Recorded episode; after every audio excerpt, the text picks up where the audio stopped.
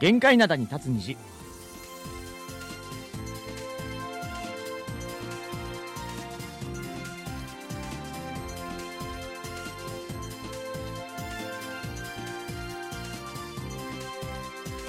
リスナーの皆さん、あにわせよ。木曜日の限界などに立つ虹、銀虹のイジンヒョンです、えーソウルは昨日から今日の未明にかけて雪が降りました。アニアセヨジェリー武田博光です.雪が降る前一時的に寒くなったもののやはり今季は暖冬のような気がします。今日は久々に2桁10度まで上がるそうです。うん。うん。暖かいのは助かるんだけども、うんあの雪降ったじゃないですか、はいはいはい。でやっぱ暖かいもんだから途中でなんか雨に変わってねねね。みぞれみたいに、うん。で今あの地面がうん。フローズン状態で、そうね。シャカシャカしてるよね。危ない危ない。っていうかもう横見たら半袖じゃない自分。僕はあの上着がねめちゃめちゃ分厚いんで。びっくりしたわ。そんな暖かくはないからね。うん。いやでも本当にあの昨日今日とね、うん。23回今度転びそうになって。あそうだよね。で実際あの転んだ人も目の前で見たんですよ、うん。危ないなーって思って。本当にあのエルビス・プレスリーかのようにねもうつるつるね。いいや。やそれよくやってたんだよねあさのネタでね。次参りましょうか。はいはいはい、はい。えーさて、この番組の他の曜日でも、うん。よく日本のアニメが人気という話題をお伝えしていると思うんですけども、はいはいはい。またまたあの、大きな作品が入ってきます。お。えー鬼滅の刃、絆の奇跡、そして柱稽古へというね、えー日本では来月2日に公開されるみたいなんですけども、うん。鬼滅の刃の新作が韓国でも、えー来月14日に封切りになります。うん。早いですね。早いですね。で、それに合わせて、声優さんたちも韓国にやってくるそうなんですよ。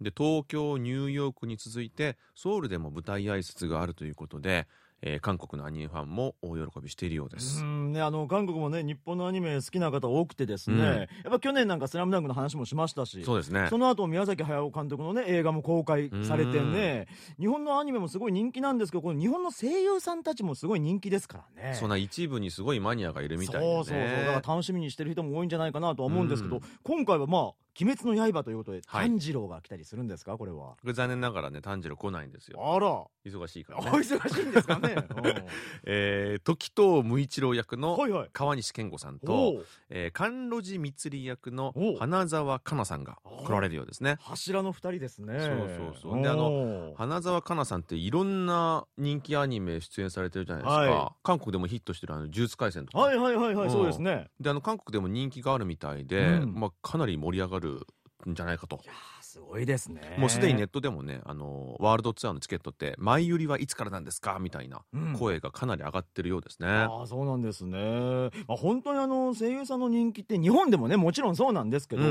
ん。韓国もさっき言ったようにマニアの層がね結構たくさんいて、はいはい。もうその方からしてみればアイドル並みの人気ですから。いや本当そうですよね。ねえ、うん。トムはこの前回の「まあ、鬼滅」の映画だったりはい。なんかこのアニメとかは見たりします？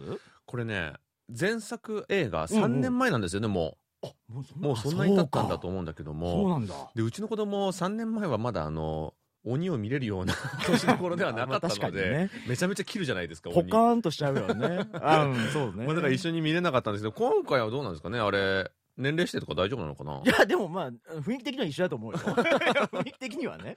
ちょっとあの息子怖がりのビビリなので見れないのかなとはよく思ってるんですけど。ねちっちゃい子に鬼が出るぞなんて言ったらわーっつってね。まあそれぐらいのね年齢ですからね、まだね。武田さんご覧になったんですか？そう僕はねだからちょうど3年前って言ったらまあコロナの時期だったんですよ、うん。なので行くか行かないかすっごい迷ったんですけど、はい。僕あの好きなんでうんうん。結構劇場公開の終わりぐらいに行ったんですよあそう、うん。な空いてる状そうそうそう態で見た空いてる状態の方がまあまだその時ほらあのなかなか入れなかったりしたからその一つ開けてとか、まあコロナ禍でしたもんね。そうそうそうそう、ん。で行ったんですけど、うん。まあ結構予想通り空いててですね、はい。最後の方だったっていうこともあって、うん。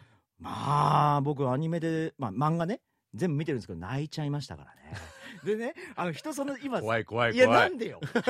で他にそんなまあたくさんの人はいなかったんですけど、うん。もうそこら中から っていうね あそここの音が聞こえてたんで。あでも確かにねちょっと感動するところはありますそうそうそう。僕もあの漫画読んでたんうんで、うんうん。あすごいあの映像化がうまくできてるなって思いましたね。いやそうですうん面白かったですけどね。でその3年前に公開されたのが、えー無限列車編、はい。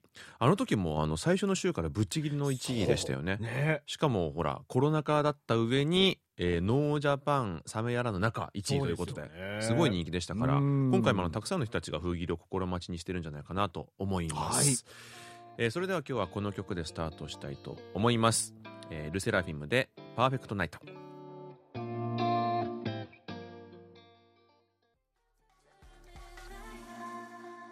はい、えールセラフィムの「パーフェクトナイト」をお聴きいただきました、はい。ルセラフィムはね「紅白」でもそうそうだよね。活躍されてましたよね。うん出てましたよね、はい。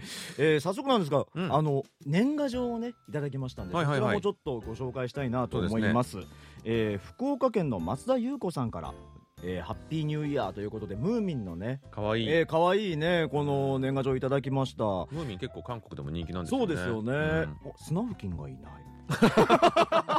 今思ってみたらいないんだと思ってね、えーキラリと光る素晴らしい出来事に会えますように辰年の人は目標に向かって一生懸命な人。PS 貴局の放送に心が和みますといただきまあありがとうございます。ねうん。今年もよろしくお願いします、ねお願いいたします、えーもう一枚来ていまして、はい。えー神奈川県の十勝雅子さんからいただきました、はい。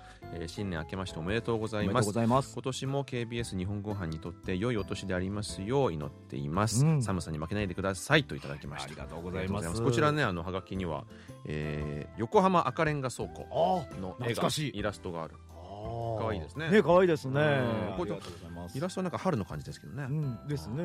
綺麗ありがとうございます。じゃあ続いてお便りの方もご紹介させていただきます、はい。えー山口県の野村進さんからいただきました。日本ご飯の皆さんお元気ですか？こんにちは。2023年は個人的には最初と最後に嬉しいニュースがありました。お1月に結婚するということを全く表に出さなかった長男が結婚。ああおめでとうございます。そして12月26日に初孫が生まれました、えー。女の子ですと。なんか始まりにお嫁さんのお父さんになられて終わりには女の子のおじいちゃんにもなられたということですよねおめでとうございます。えー名前はサナと言います。12月31日に退院し我が家に孫を連れてきました。うん。感染症対策のため息子以外は病院に入れませんでした自分の子供が生まれた時も嬉しかったですが孫はまた別格です。時代の流れでしょうか息子はよく子供の世話をしているようです。うんうん。とりあえず1ヶ月ほど嫁の母が息子夫婦の世話のために滞在します。2月には1ヶ月間息子が育休を取ることになりました。時代は変わりましたねといただきました。ありがとうございます。さなちゃん。ねえ。まだちっちゃいんでしょうね。おいやまあちっちゃいよ。全然ね。ね可愛らしいですよね。ねまああのこのねご夫婦のね息子さんご夫婦の出産に際してねこのはい。時代の変化を感じてらっしゃると、そうですね。ねまあ近日法廷でも少し話題には出してましたけどもね、はい。この育休男性の育休制度っていうのは言葉ではね結構聞きますけど、うんなかなか現実的ではないのかなまだっていう雰囲気はあったりもしますか取りにくいでしょうね。ねえ。最近韓国でもなんかあの夫婦が両方とも育休使ったうら、んうん。なんか基本給もっともらえるみたいな政策があの始まったみたいで結構報道されてたんですけども、うんうんうん。とはいえですよね。なかなか言いにくい空気なんじゃないかなと思いますね。ただまあ先取ってされてるということで素晴らしいですよね。素晴らしいですね。うん。うん。なんかねもうちょっと韓国でも政治家だったり、まあ、有名な人がこう進んで一級取ればあの、ね。少しは宣伝にもなりそうですけどうもん。なかなかないですね今のところそうですよね。周りでいます？どうだろう育休ではないんですけどでも男性が育休じゃなくて専業主婦のタイプは僕周りに結構います。はいはいはいはい、まああの単純にうん奥さんの方が稼いでるからっていうのもあるし、奥さんの方がご病気になられてあの専業主婦になられてるっていう、まあ、お奥さんも子供も面倒を見るためみたいななるほどね。方は多いんですけどどうです、うん。周りにいますか？育休。僕はあんまいないですね。やっぱ会社勤めしている友達とかうん。はなかなか取りにくいんですけども、ん。ちょうど僕あの2人目の子が幼稚園落ちちゃってこれどうするんだってことでちょうどあの僕があの大学院通ってたんであの学校1学期休んだんですよ、おう次の学期にあの幼稚園チャレンジしてしようってことで1学期は僕が面倒を見たんですけどもでもねやっぱあのいいですね。男性もなんか進んで育休取れるような社会になってほしいなと思ったのが、ね。あの単にあの奥さんの手伝いとかじゃなくてこの子供とこう一日中なんか過ごすっていうのがすごいあの和むしすごい大切な時間だなっていうのをすごい実感したんで、うん。こういうの男性もこういう経験は積極的にした方がいいんじゃないかなってことは思いましたね。お子さんの方もいい思い出になりますからね、うんそうですね。まあ、まあ、多分覚えてない、ですけどね。も。う俺結構覚えてんだよね。そうそうそうすっごいちっちゃいことすごいね。最近のことは全然覚えてないんだよね、はい。えー続いてのお便りです、はい。岩手県の伊藤浩一郎さんからいただきました、はい。武田さん陣陽さんこんにちは。こんにちは。えー先週のニュースで韓国政府が能登地震に4億円もの支援をしてくださると聞きました。感謝申し上げます、うん。えーところで焼酎を飲みながら屋台でおでんを食べていそうな武田さんに質問です、はい。えー昨年の今頃、えーおでんの串の再利用問題が KBS で話題になりましたがその後はどうなったのでしょうか、うん。えー先週の金日で41年前の中曽根総理大臣が就任した時アメリカより先に韓国に訪問した話を私も思い出しました、うん。晩餐会で韓国語の歌を披露したと聞いて、えーこの方は仲良くなるのに上手な人だと思って聞いていました、えー国のトップ同士が仲良くなるのが最高の外交だと思います、といただきました。ありがとうございありますがとうございます。まずあの焼酎飲みながら屋台で でも食べていそうな私。でもねあの一昔前ね本当家の近くにうん。このおでんだからお酒とか売ってないもうおでんだけのあの屋台リアカーみたいなね、はいはい。あったんですよ家の近くに、うん。だからよく冬になるとね家に帰る途中ああったかそうだなと思って1本2本食べて帰ったりはしてたんですけどね。確かにねそのおでんあのご存知の方もいらっしゃるでしょうけど韓国のおでんってこう菜箸のようなねものに、えー刺さってるんですよ、うん。であれをまあ食べそのまま食べるので、まあ例えばそのねおは菜箸のようなものをじゃあす使い捨てとしてやるってなるとお箸どうなの？ってなっちゃいますしうん。ただ口にもつきますから嫌な人は嫌だろうなと、まあうん。考えなきゃいけないとこなんでしょうけど、まあ、本来は捨てるべきなんだけどね、そうね、ん。うん。だったらそれがあれだったらなんか紙コップとかにねそのまま入れて提供するとかいう方法もあるけど、はいはいはい。じゃあその紙コップはどうなんだってなっちゃいますからね またね、うん。なるほど。じゃあ今現在はそれどうなってるんですかね？でやっぱあの区によっては、うん。ソウルですね。区によっては、あの条例で禁止しているところもあるそうなんですよ、まあ、ただこれあの取り締まりがなかなか難しいということで、まあ、実際どうなんだっていうのはありますね。まあいまだにやっぱ串に刺してこのお箸ですね。お箸のようなものに刺して食べるところが多いような感覚はありますからね。そうですね。ん。まあ、あの串もそうですけども、はい。あのタレ？うん。タレっていうかまあ醤油なんですけども、醤油あのつけて食べられるようにはしてあるじゃないですか、あれも結構問題だった。そうね。昔は本当にそれこそねちっちゃななんか壺みたいなものがあってそこにみんなこうツンツンってこうあああったね。つけて食べるみたいな感じだったんあですけどもったあったあったそ今はあれだよね。霧吹きに醤油入っててね。その霧吹きシュッシュってかけたりするとこも多いですからね。あれもやっぱりこうなんか衛生的にちょっとあれなんじゃないかってことでそうね。最近だと霧吹きが多いしそうね。あとはなんかハケが置いてあったりね。あハケありますね。塗る感じでね。ううん。んだからそういうのも衛生面もね、まあ、だいぶ良くなってるとは思うんですけども、うん。うんもうちょっとなんかこう気をつけてほしいっていうのはありますよね。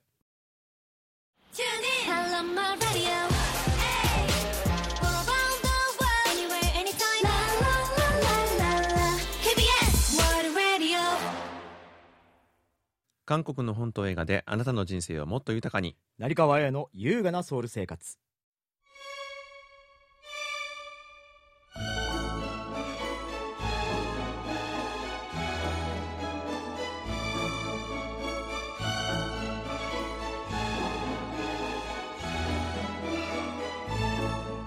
はい、えーこのコーナーでは元朝日新聞記者で現在映画ライターとして活躍する成川彩さんに韓国の本と映画について紹介解説していただきます、えー今日ははい。成川さん、電話でつながっています。そうなんです。ねそうなんです。すいません。あの、喉はそんなにやられてないんですけど、はい。風邪ひいてしまって。風あー大丈夫ですか？ね電話で。はい。でもなんかあのー昔を思い出しますね。ねですね。コロナの頃。久々の感じで、うん。はい。なんか楽しみですね よろしくお願いします。よろしくお願いします。はい。えー今週はあの本の週なんですけどもどんな本を紹介していただけるんでしょうか？はい、えー本日ご紹介する本は、イムホンテクの2000年生まれが来る、イチョンニョン専用だ。うん。という本で、はい。昨年11月末に出たばっかりの本なんですね。なるほど。うん。で、2024年は2000年生まれが24歳になる年なんですけども、ああ確かに。ということは、まあ、大学を卒業して社会に出てくる、あるいはもうすでに出ている。そういう年齢なんですよね。あそういうことね。はい。で、まあ、私82年生まれなんですけども、はい。えーもう2000年生まれがっていう感じはするんですがう、ん。うん、この世代は生まれながらにして IT が普及していて、インターネットやスマートフォンがないのを経験したことのない世代なんですようね。ん。うん。なので、まあ、インターネットの登場によって社会も大きく変わって考え方も私たちの世代とはちょっと違って当然だろうなと思います。うんうんうんでまあ、そういう若い人たちの考えに触れてみたくって読んでみました。なるほどいやーねあの僕なんかパソコン初めて触った時って本当宇宙とつながってるんじゃないかなっていうね すごいちっちゃい頃だから小学生ぐらいの時でしたけど、そう考えるとやっぱ生まれた時からあるっていう感覚全く分かんないからそうですよそうねですよね。最近のい子、みんなスマホ使いますもんね。ですよね。ねじゃあ作家さんはその年代の方なんですかあ著者のイム・ホンテクさんは私と同じ1982年生まれの方でねでその前に90年生まれが来るっていう本も出してるんですね。ああなるほど。そうなんです。で、まあ、若者向けの講演活動を結構やっていてはい。である講演で私が一番好きなことについて尋ねたところ2000年生まれの大学生が私が一番好きなことは何もしないことですっていうふうに答えたらしいんですね。ん。でそれを、まあ、衝撃を受けたというふうに書いてたんですけども、はいまあ、アクセク働きたくないっていうことなのかなと思うんですが、なるほどね。でもあのねそのまあ年代の生まれの人が2010年だったとしたらその10代の時とかねになると2010年になると思うんですけど、韓国もうその時って IT 結構発達してましたから、いうん。やパソコンで何でもできる時代だったってことですもんねもうその時からね。そうですうよね。ん。でまた働き方も多分会社勤めが当たり前ではなくなってきてるのかなとは思うんですけども、うんうん。で私の知り合いの新聞記者も大学卒業前にした息子さんが株で食べていくから就職しないって言い出して驚いたと言ってたんですけども。でもまあ実際株で結構収入を得ていてはい定年前の新聞記者のお父さんより稼いでるみたいなんですなるほど。なのでまあ本人は就職する必要を感じないわけですよね。そうですよね。うん、でもまあ大人からするとちょっと不安というか、うん。えそれでずっとやっていけるのっていうふうになりますよね。そうですよね。ん。まあ横にもね、株やっていらっしゃる方がいますから、うん。うん、僕はであのこの人には何も言えないですよね。ずっと稼いでると思うから僕は。でも本当今の若い方多いですからね、そうそう。株とか。学生でね株やってる人すごい多いんですけど、うん。私の世代の時はなかったなと思って。確かに。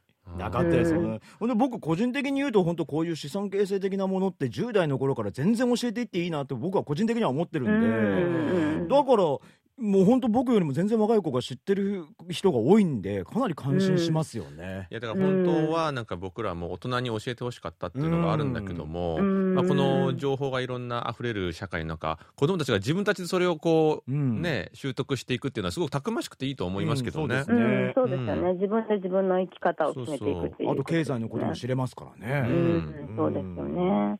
でまあ、いろいろあのすでに社会人になった2000年生まれの人のエピソードとか出てくるんですけども、はい。はい。まあ、一つは会食に参加しないっていうのが、まあ、これはよく聞く話なんですけど、そうね。うん。まあ、以前は会食に特に若手が参加しないっていうのは考えにくかったんですけども、まあ、最近は若手で参加しないという人も増えていて、まあ、それについて上司も先輩もとやかく言えない雰囲気なんですけども、うん。まあただ私はちょっとびっくりしたのは、会食に参加できなかった分、会食費をくださいって言ったらしいんですね。ほう。な かの、つわものですねこれは。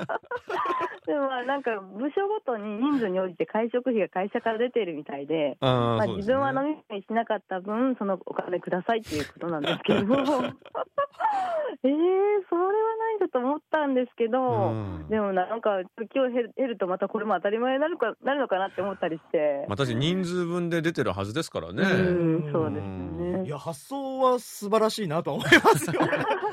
本当かと思っちゃいますけど。言える勇気がすごいないよね。ねなかなかそうですよね。ね。まあうんみんながみんなそうじゃないけど、なんかこれまでとは違う発想をするっていう事例で、とかうん書いていやーました。だからもう僕の世代とかもやっぱあの会食行きたくないなって場合は、まあ、せめて嘘つくっていうか、うんちょっと用事があってとか体調悪くてとか嘘ついていかないっていうのはあったんですけども、まあ、最近だとなんか本当の理由を言っちゃうみたいなね。うんうん。私あのお酒飲めないんで行きたくないですみたいな。行きたくないになっちゃいましたね。そうそうそううんでただこれは若い人の考え方が変わったっていうっていう考え方もあると思うんですけども、うんうんまあ、あの社会の空気が変わって、ねまあ、自分のうんうんこう率直な意見を言えるようなムードになったっていうことでもあるのかなと思いますけどね。うんうんうんうん、そうですよね。なんか私なんかは新聞記者だったのもあるんですけど、はい。もう就職した途端に会社の所有物になったみたいで、うん。なんかもう休みも全然関係なく、四六時中、自分の担当で何かあれば取材して書くみたいな、そういう生活だったんですよね。はい。うん。で、まあ、韓国もそういうとこあったと思うんですけど、うんうんまあ、大きな変化になったのが2018年のムン・ジェイン政権下で進められた週52時間労働はい。なんですね。うん。まあ、ここでマックスで52時間っていうふうに、そうですね。もうそれ以上はダメっていうふうにしたんですけども、うん。まあ、この法改正によって当たり前のように残業するっていう悪習がなくなってきたみたいで、うん。うん、残業を減らすあるいは残業したら正当な手当をもらうというふうになってきました。これ、うん。映画界も結構変わったみたいですそうですよね。すね。うんまあ、その大きな変化の後に就職する2000年代生まれは働き方に関する考え方もやっぱり自然と変わってくるのかなと思うんですけども、まあ、さっきの会社の話にも通じると思うんですけども勤務時間が終わったら個人の時間という認識なのかなと思います。まあ本当はね当然のことではあるんですけどね。それがなかなかできてなかったっていうことですからね。うん、そうですね。であのこの52時間ちょっと面白いのは、うん。うん。本当は自分はもっと働きたいともっと働いて稼ぎたいんだけどもだただ働かせてくれないと、うん。会社で残業手当出すのきついから、うん。いやもう52時間だけやってくださいみたいな人も結構いたみたいで、うん。それで若い人たちが株をやったりとかもうちょっと稼ぎたいからとか、そういう流れもあるみたいですね。うん。うん、確かに。なんかアルバイトしたりとかね、うんなんか、しますよね。でまあ、あのこの著者曰くなんですけども、2000年代生まれの若者の特徴として、MBTA を尋ねる傾向があると いうことで、まあ、MT MBTI ってご存知の方もいると思うんですけども、はい。まあ、性格診断みたいなもので、質問に答えて4つのアルファベットの組み合わせの16通りのタイプに、えー分類するんですね。うんでまあ、コロナ禍で韓国ですごく流行ったんですけども、はい、私の周りにもまあまあやるんですけども、うん。まあ、2000年代生まれの特徴は相手を知る近道として使っているうん。ということだそうで、まあ、初対面で MBTI をまず聞いて、うん。この人はこういう性格だからこういう付き合い方をしようというふうに考えるらしいんですね。なるほどね。うん。ちなみに私は何回聞かれても覚えられなくて。いつもキャプチャーしたの見てるんですけども。一緒です僕もキャキャプチャーしたの見てます。なんですか？INFP だそうです。あー。知ってる人も全然わかんないんですけどね私あもう似てます。俺も INFJ なんで。あそうなんですか、はい。ああ似てる似てる。もうでも本当今僕ねあの一緒に仕事とかしてる人たちがかなり下の子なんですはい、いや初めて会った時みんな聞いてきましたよ。あやっぱり。はい。すごい確率で聞いてくるって言ってました。みんなあ私 T です。私 F です。え何ですか？うん。って聞かれて。ですぐ俺キャプチャーしたの見て。F です。っつって。覚えとかな。そう覚えとかなあかんなと思ってね。ねううん。ん、そうですよね。はい。まあでもあのーわかりやすいっていうのはありますけどね。うん。うん、なん参考に。かまあ何でも合理的に考えるっていうことみたいなんですよね。あなるほどね。ううんんだからさあらかじめどう付き合うかっていうのを知っておきたいと。はいはいはい。無駄をなくすと。そうですよねあーなるほどそういうことですよねうねん。え面白いですね。まあうん、結局読んでいて仕事とはっていうなんか世代に関係なく普遍的な問いにたどり着いたんですけども、はいまあお金も大事だけどもお金じゃないのかな、お金だけじゃないのかなっていうのもあって、うん。まあ会食は共有はもうできないんだけども、はい。でも一定先輩や上司とかあるいは取引先からの人生のよもやよもやま話を聞いたりとか、うん。あるいは悩みを打ち明けたりとか、まあ、そういうのはなかなか職場にいる時間帯にはできないので、まあ、そういう仕事を通じて人生が豊かになるっていう面は確かにあるのはあると思うので、うん。まあ、単にお金を稼ぐ手段になってしまうのももったいないなっていう気もするんですよね。ね。うん。うん。なんかね会食まあもしこれ嫌だと思いながらでもなんか会食を、の時間をこの時間を自分のためにじゃあどう使えるのかって考えながらね会食に参加するとかね、ちょっと心の持ちようでちょっとだいぶ変わるのかなっていうのもありますけどもねそうですよね、うん。まあ、あと上司と先輩がどういう会食にするかっていうのもありますそれもありますよね。自分の自慢話ばっかりだったらやっぱりね来ない嫌ですだろうし、もんね。あと韓国の企業とかでもやっぱあの伝統的なこう夜うん。お肉焼きながら飲むみたいんじゃなくて、まあ、もうちょっとなんかあの部署のみんなで、あうんレクレクリエーションしてみたりとか、うん。あるいはお昼になんかちょっといいとこ行って食べてみたりとか、うん。そういう試みはうんあるみたいですね。ね。そうそうそう昼だとね負担も少ないですしね。うん。そうですようね、ん。でまあ、もちろんこの世代はこうって言い切れるものではないんですけども、まあ生まれ育った時代背景にある程度影響を受けるものなので、うん。まあ、自分とは違う世代がどういう理由で違う考え方をするのかなっていうヒントを得ることはできるんじゃないかなと思います。そうですね。うん。でまあ、出たばっかりの本なのでまだ日本語版はないんですけども、はい、まあ、韓国語で読める方、えー最近の韓国の若者を知るにはもってこいの一冊だと思うのでぜひ読んでみてください。確かにねあの日本でも今の若者と例えば僕みたいな年代だと違うと思う。ね、似てると思うんですよ、根本的には。だからすごい日本語訳に直してね出版してもすごく共感できる人いらっしゃるんじゃないかなと思いますよね。そうですようね。はい。というわけで、今週は、イモホンテクさんの2000年生まれが来るを紹介していただきました。はいまたあの10年後ぐらいにね、2010年生まれが来る、ですよね。紹介して、そうなりますよね。紹介していただくということで。流れ的には。はい。誰か、はい誰かさんどうぞあのお大事になさってそうですください。。ねはい。はい、ありがとうございます。はい、ありがとうございました。はい。続いてのコーナーは、応答せよ過去のこの日。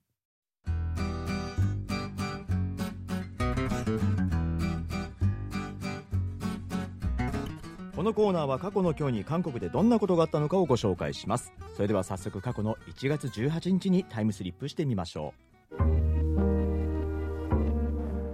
今から72年前のことです。1952年1月18日韓国の初代大統領イスンマン氏が大統領令として隣接海洋に対する主権宣言を発表しました。いわゆるイスンマンラインです。イスマンラインは韓国周辺の航海に境界を設定し外国の漁船などの韓国水域への侵入を禁じるものです。戦後 GHQ によりこれに類似するマッカーサーラインが設定されていたのですがこの年のサンフランシスコ平和条約の発効により無効となることが予定されていたのでマッカーサーラインに代わるものとして韓国が設定することになったのでした。しかし日米両国ともにイスマンラインの設定に強く抵抗。結局1965年の日韓漁業協定締結によりイスマンラインは廃止されたのでした。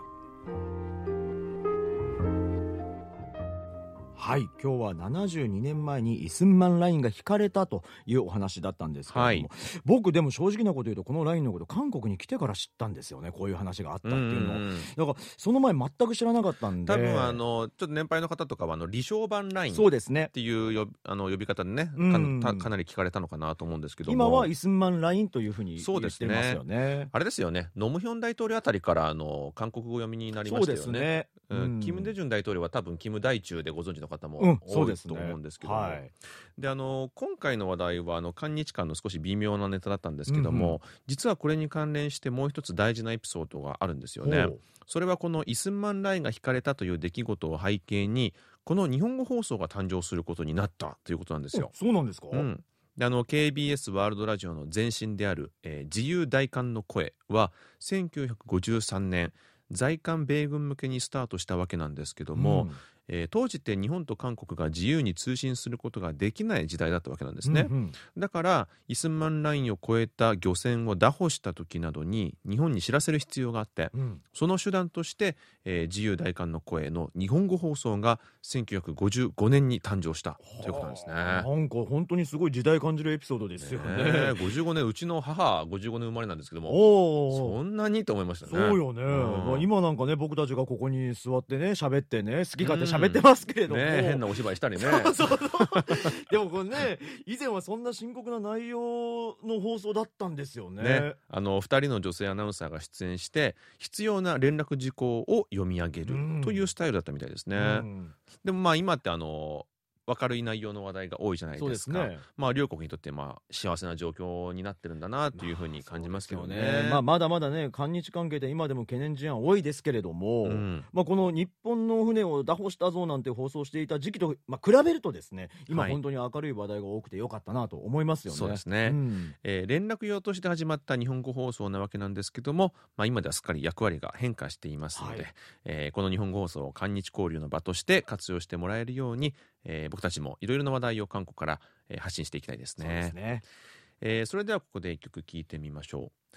オープニングで聞いたルーセラフィルにも、えー日本人メンバーが2人いますけども、72年前はまさか日本人が韓国で歌手になる時代が来るなんて誰も想像していなかったですよね。そうですよね、うん。そしてあのこのグループにも日本人メンバーがいます。はい。えーエナイプンでポラロイドラブ。It's like a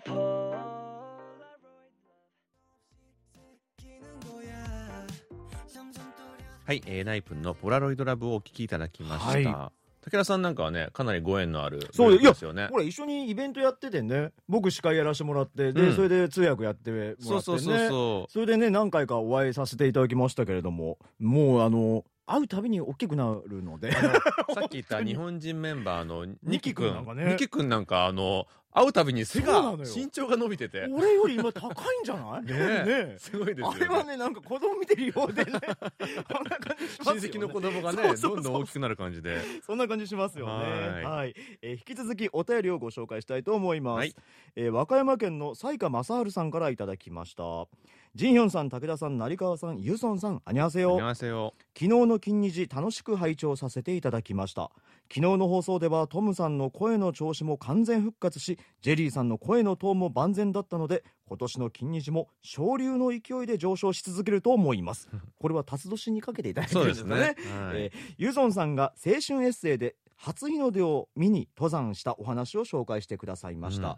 トンネチングの S さんと J さんと一緒だったのでとても心強かったと思います。昔スポーツ少年団に入っていた頃登山靴を履かずにわら縄を靴に巻きつけてと登山したことがありました。すごい。すごいですね。え大阪と奈良の境にある金剛山に登りました。積雪があったので山頂に着くまで数えられないほど何度も滑って転びましたが登山靴を履いていた父は涼しい顔で大丈夫かばかり言っていました。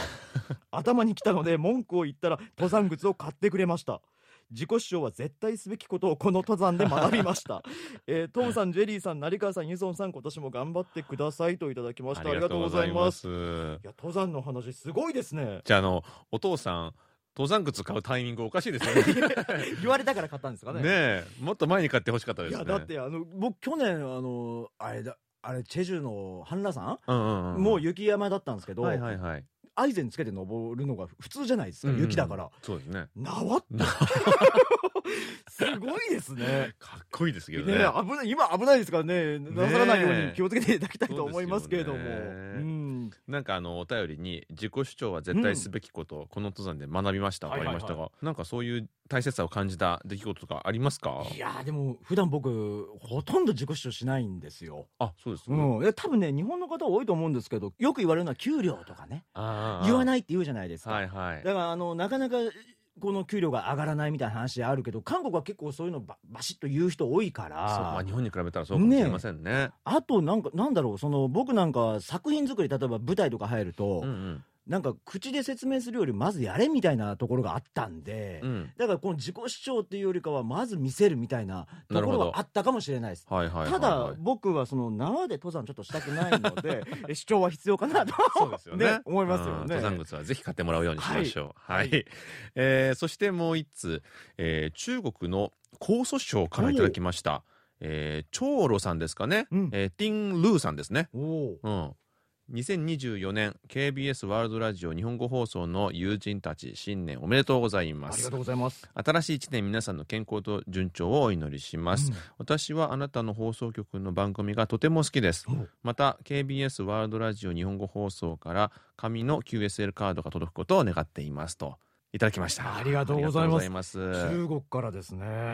うんシエシエねシェイシェイですね。シエシエですいねやありがたいですよね。ありがたいですえねこれあのほら中国留学されてたじゃないですか。はいはいはい江蘇省っていう言葉江蘇省っていうのは行かれたことあります？ないないないないです僕はあの黒竜、うんうんうんうん。なんでヘイロンちゃん黒竜校かそうですね。黒竜交渉、うんうんうんうんはハルビンにいたので、うん。まあ、ちょっとあの行ったことはないんですけどもでもたまにこうやってねあの海外の方からね外国、うん日本以外の方からねお便りいただくことありますけれどもね嬉しいですよね。ぜひあティン・ルーシャンにね、うんティン・ルーさんにあのこの江蘇省うん。紹介をしてほしいですよねそうですね。どんなところなのかどんなとこなのか。ああ、ジェイシャオイシャーですよね。はいお願いいたします。はい。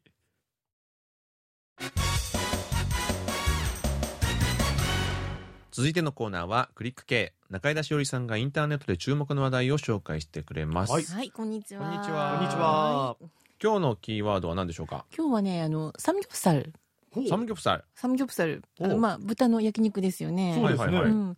あの、最近ね、ちょっとあの、インターネットで話題になってるのが、あの先月ねオンラインコミュニティでアップされたあのある文章なんですけどね、うんうん書き込みなんですけど、はい。あの去年から韓国ってふるさと納税が始まったじゃないですか。うんでそれでふるさと納税の返礼品として送られてきたサムギョプサルっていうのがほぼ脂身みたいな状態だったっていうそういう書き込みなんですよね。でまあそれがあの写真とともにアップされていて、うん。でこれについてネットユーザーからはなんかこう親切心で寄付したのに裏切られた気分だねとか。うん。うん。なるほどね。あとこれってなんか包む時に分かってるよね。失礼じゃないみたいなこととかいろいろあったんですけど、それでうんなネットで話題になっていたそとう。写真ご覧になってないですか？これあの、うん。僕これ見てあの、検索してみたんですけども、うん。確かにひどいですね。そうでしそんなょにだったの？いやもうほぼ油。本当に。油。ほぼ本当油。うん。えラード？みたいな。そうそうそう。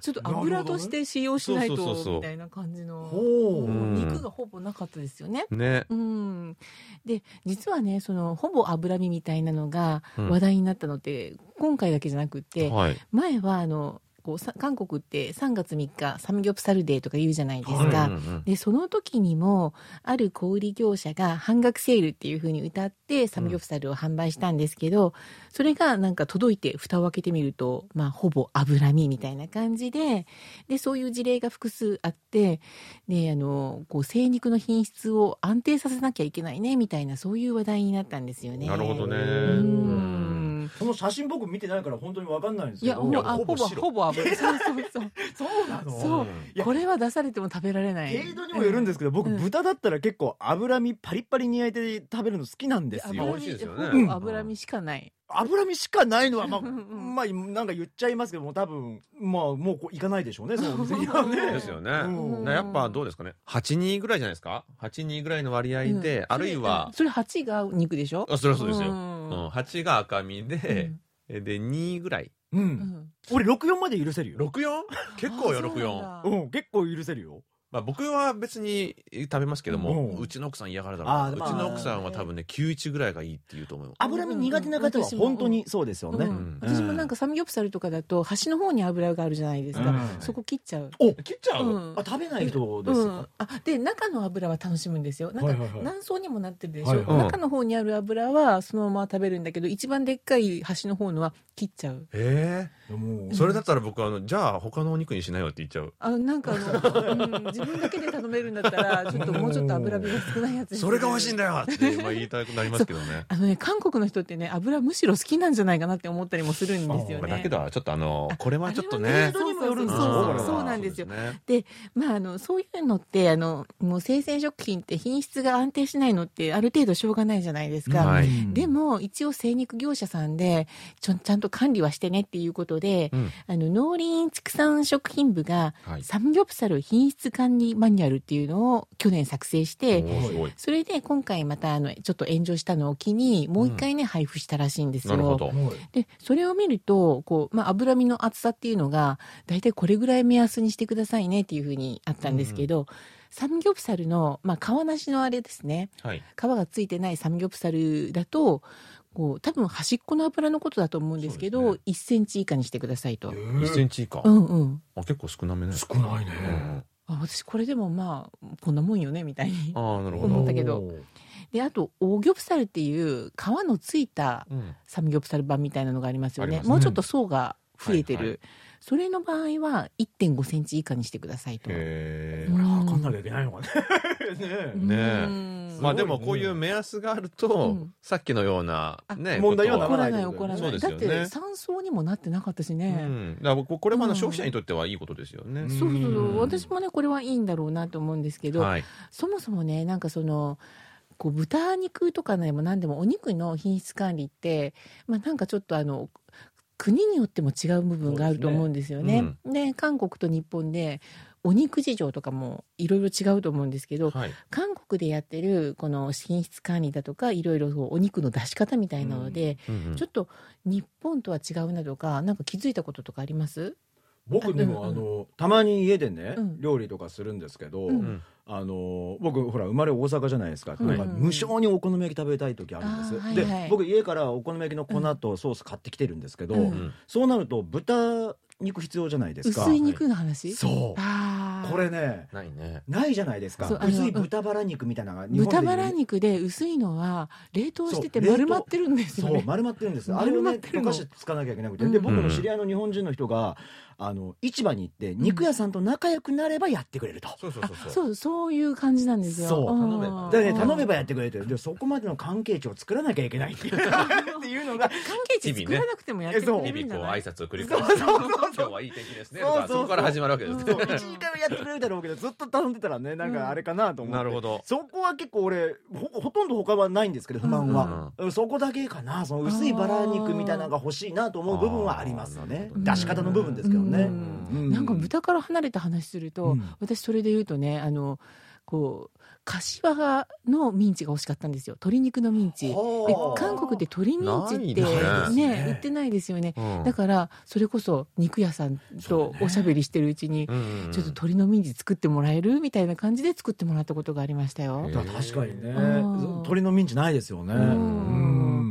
僕はどうかなもっとあの牛タン売ってほしいあそれもあるねうん牛タンはね市場に買いに行ったことがある。そうなんかあの手に入らないことはないんだけども、うんうんやっぱあの家の近くで手に入れようとするとそれもやっぱりお肉屋さんすごいそう仲良くなるそうからそうそうそうねまあ少ないわけですから、うんなかなか手に入らなくてそれは普通になんかスーパーとかに並んでってほしいなと思いますね。ちょっとスーパーに並ぶお肉の種類って限られますよね。そうですよねうんであとそうまたさっきねサムギョプサルの話で言おうとしたのがはい、軟骨を取ってほしい。ああーなるほどねうんまあこれもでもないとこをくださいって言えば、まあ、くれるっちゃくれるんですけどねあ。そうなんだ。うん俺も俺好んで食べちゃうんですけどあそうなんだ。あ好きなんだうんコリコリして ずっと奥まで俺カッカッってやってるけど、えー、すぐに出しちゃう。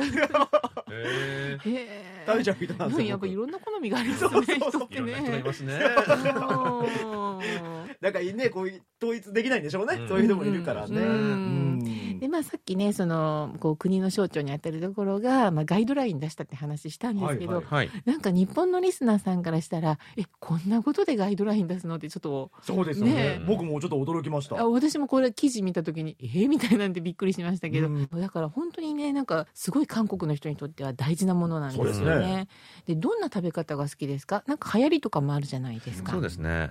多分あの武田さんと僕、ん。似てる？似てると思あっえ？ていて、こういうの大体被るじゃないですか。被るね。シンプルなの好きでしょ。おっと！とでもこれに限っては俺結構シンプルじゃないんだよね。あ、そうなんだ。え？まあやっぱ僕な、け究極塩が一番美味しいと思うんですけども。肉が美味しかったらの話ですよね。なるほどね。うん、でも最近は好きなのは、うん。あのわさびあー最近お肉屋さんわさび大体出ますよね、うん出る出る出る。言ったらくれるところもあるしね、そうなだからなん。かあれなんですって。最近わさびの消費量韓国の方が多いみたいなことをうん、言わなんかれてますよね、うんそうだから韓国の人もみんなああいうのわさびつけて食べるじゃないですか？そうそうそう私わさび食べられないから日本人のくせにみたいに見られる、全然食べれないじゃないですか油身もダメだしいや私は私なりにサムギョプサル楽しんでるんですけどね、ねうん。どうですか、僕ね食べ方はうん。何どんな食べ方するの？サムギョプサルって言えば俺ね、キムチサムギョプサル本当好きなのよ。ああー好き好き、キムチね。そうだから一緒にや焼くじゃない。だからし塩だけで食べるっていうのももちろんわかるんだよ。すごいうんね、う好きなんだけどうん、キムチサムギョプサルに俺すあのみなりですね。上にみなりセリをねポってね。えー乗っけるまあうん今ちょっと時期は違いますけども、うん。春型ねななると最そういう近流行ってますようん。ねだから俺すごい好きだ。なんか、うん。もう刺激的な中の刺激っていう。だからもうキムチがまあ美味しくないとダメなんですけど、それ言うとねなんか最近流行ってると思うんですけどなんかねあの焼くやつがちょっとあの鉄の蓋みたいな感じの形のやつあーはいではいはいはい。焼いてであのそこでキムチも一緒に焼いてうんっていうのはね,、そうですね。うんキムチがまたなんか結構あの海鮮臭いキムチでああいいですね。美味しかったりしますようんね。酸っぱいやつね、うん。いいですね。それとあとはもうセリのサムギョプサルですよね。う。ん食べ方といえばもう僕それが最強ですね、なん。なるほどかセリの消費量がね本当日本と韓国でだいぶ違う気がする。うん。そうだと思う、うん。韓国はもう鍋にも入れるし、うん。まあ、茹でて食べたりもするしね、うん。はい。うんもう本当こういうふうにねどうやってこうサムギョプサルを美味しく食べるか追求するっていうのがね、うんうん。でも本当に牛肉よりもね可能性が広がる気がするんですよね、なるほど。やっぱり味が淡白だからか、ううん。んでも僕で本当あのよ日本から来られる方に、うんうん。絶対的に豚肉の方をおすすめしてます。なるほど。私も。私もあの、うんやっぱね牛も美味しいんですよ。ただ、うん。うんまあ、値段の割にこの値段を払うんだったら日本でも食べれるよねって思うんですけど、うんうん豚肉は韓国の方が俺はうまいと思ってるんで、うんうんうん。ね、どこも最近熟成肉だから、うん。それがまた美味しいでしょ、そうですよね。うん、出てくるギューッとした汁みたいなのが、ねうん。はいはいはい。ジューシーでね。食べたくなってきた。ね本当今ね。私たちなんか2人さっきからちょっとお腹が鳴ってます ここでね。ねやっぱりこういう話を昼前にするとダメですね。そうですね。うんこれはねリスナーの皆さんも喜びますよ。はい。ぜひ皆さんもね今夜はあのサムギョプサルなんかいかがでしょうか、はい今日豚肉はい。買いに行かなきゃね、であの脂身の厚さなんかもちょっとチェックしてみてください。そうですよね、はい。はい、ということで今日のクリック系はサムギョプサルの品質管理について紹介していただきました。中根さんどうもありがとうございました。ありがとうございました